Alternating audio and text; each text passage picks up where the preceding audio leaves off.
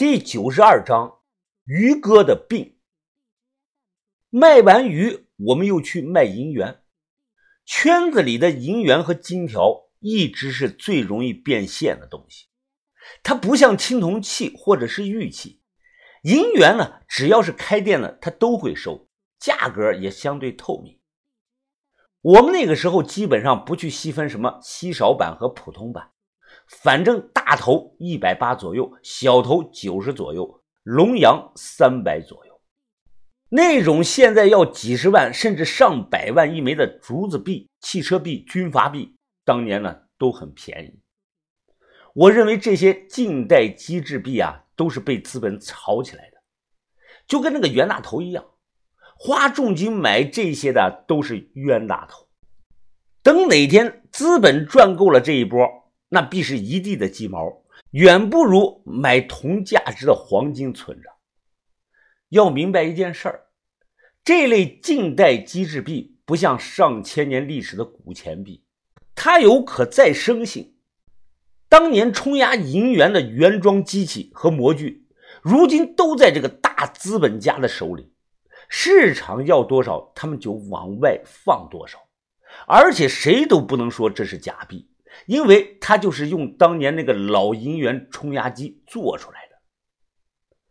下午在这个古玩市场把银元卖了几万块钱，我又看上了店里一把品相极好，并且通体鎏金的这个清代大花钱，正面写的是一本万利，背面写的是顺风大吉，所以呢，我便花了几万把它买了下来。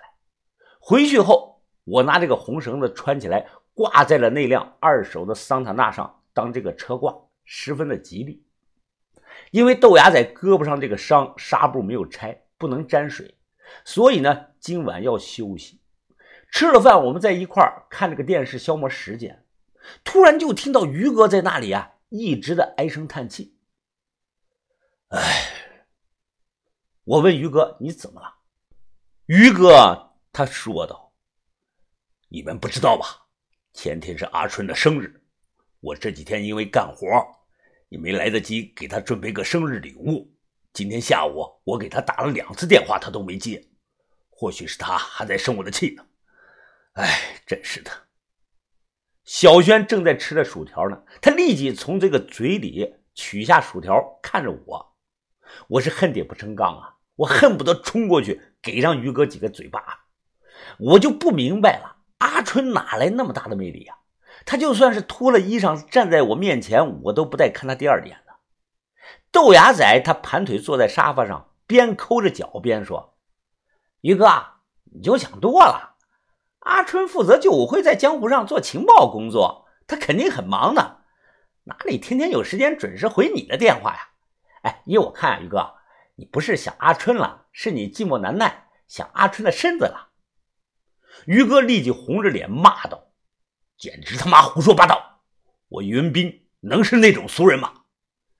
小轩他放下薯条，他拍了拍手，大声的说道：“同是女人，我能感觉到阿春身上有股子野性，你们男人都好这口。”我马上就说：“你说话能不能别带上我？啊我怎么就不好那口啊？”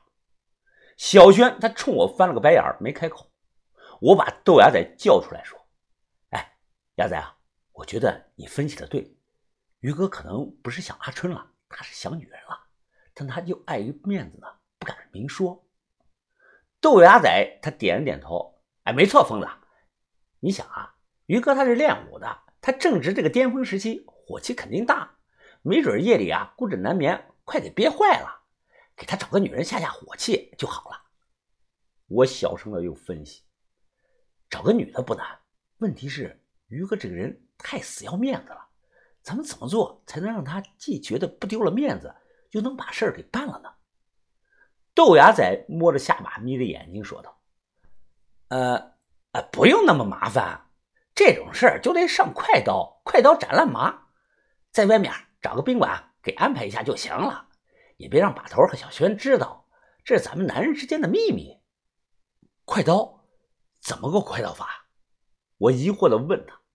豆芽仔一听着急：“你怎么这么笨呢？你快刀就是找个骚的，对方一定要够主动，够放得开，而且呢，又不能随便去路边的小店找，呃，就要找那种上得了厅堂、下得了厨房的。那你觉得赛西施怎么样？我觉得完全符合要求。那个女人当然可以了，问题是人家能看得上咱于哥吗？靠，怎么不能啊？给他三十万，你看他能不能？行，疯子，那你安排吧，越快越好。你没发现于哥最近只关心他的鸭子和佛祖？我就怕拖的时间太长了，想女人给想疯了。我点头说没问题。就在这个时候啊，房间的门推开了一条缝，小轩他探头出来：“你们两个在外头鬼鬼祟祟的说什么悄悄话呢？”我和豆芽仔同时摇头说没什么。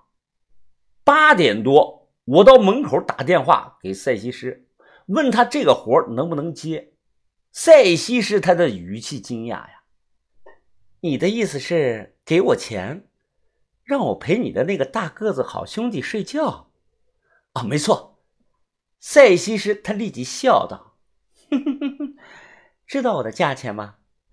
你不用说钱，多少老子都付得起，但你必须拿出自己的绝活，让于哥忘牙春。”赛西施他又笑道：“哼哼，你这个活我可以接，但我这两天在陪王局长抽不开身子，王局长对我迷得不行，看样子我最起码要下个月才能抽身呢。”我立即说道：“那不行，我做事啊最麻烦拖拖拉拉了，下个月说不定黄花菜就凉了。”电话那头，赛西施他沉默了几秒钟，嗯，要不这样吧。我给你推荐个好姐妹，她现在有空，也是我们这个圈子里的名人。长得怎么样？身材气质怎么样？哎，歪瓜裂枣，我可不用啊。哼哼哼你放心吧，她的价钱大概是十万左右。到我们这个阶段，都有手治男人的绝活的，而且人家还是正儿八经的才女，某某大学出来的高材生呢。又聊了几分钟，赛西施说：“这个才女人就在诸暨，我让她今晚就打车过来，我得先验验，看是不是名副其实。说奇影技巧也好，旁门左道也罢，只要能短时间让于哥的精神状态回归正常，那我就愿意去做。要不然，于哥的精神世界往后就只剩下鸭子和阿春了，他还怎么发展一番宏图霸业呢？”有赛西施的这种熟人介绍，效率就是快。大概十一点多，我在码头边见到了这位才女，她自己开车从诸暨过来的。怎么说呢？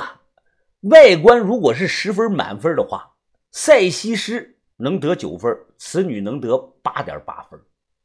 个头一米七，身材高挑有料，黑色的披肩长发，淡妆，五官精致耐看，笑起来很甜。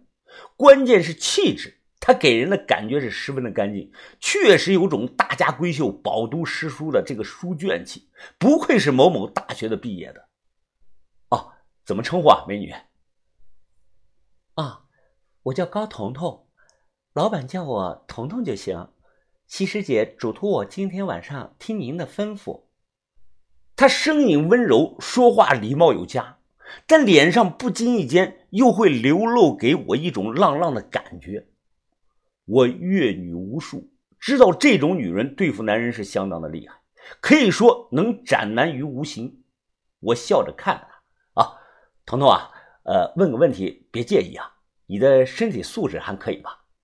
她立即掩嘴笑道：“ 老板，不要小看人嘛，西施姐能做到的事儿，我都能做到，而且。”我懂分寸，知道什么时候该收，什么时候该放的。我点点头，又问他：“哦，赛西施说你是才女啊？那我作诗一首，你听一下。”我想想：“一轮明月照窗帘红颜只为一人妆。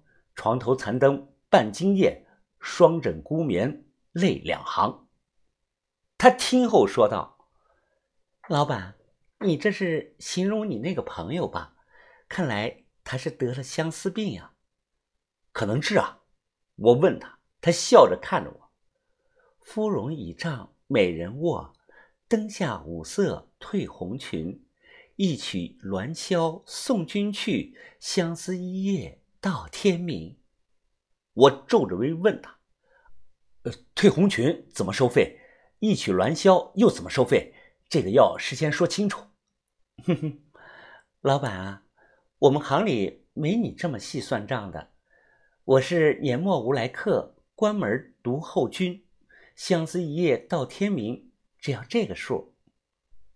他比了个手势，冲着我，给你打个八折，只要八万八千八。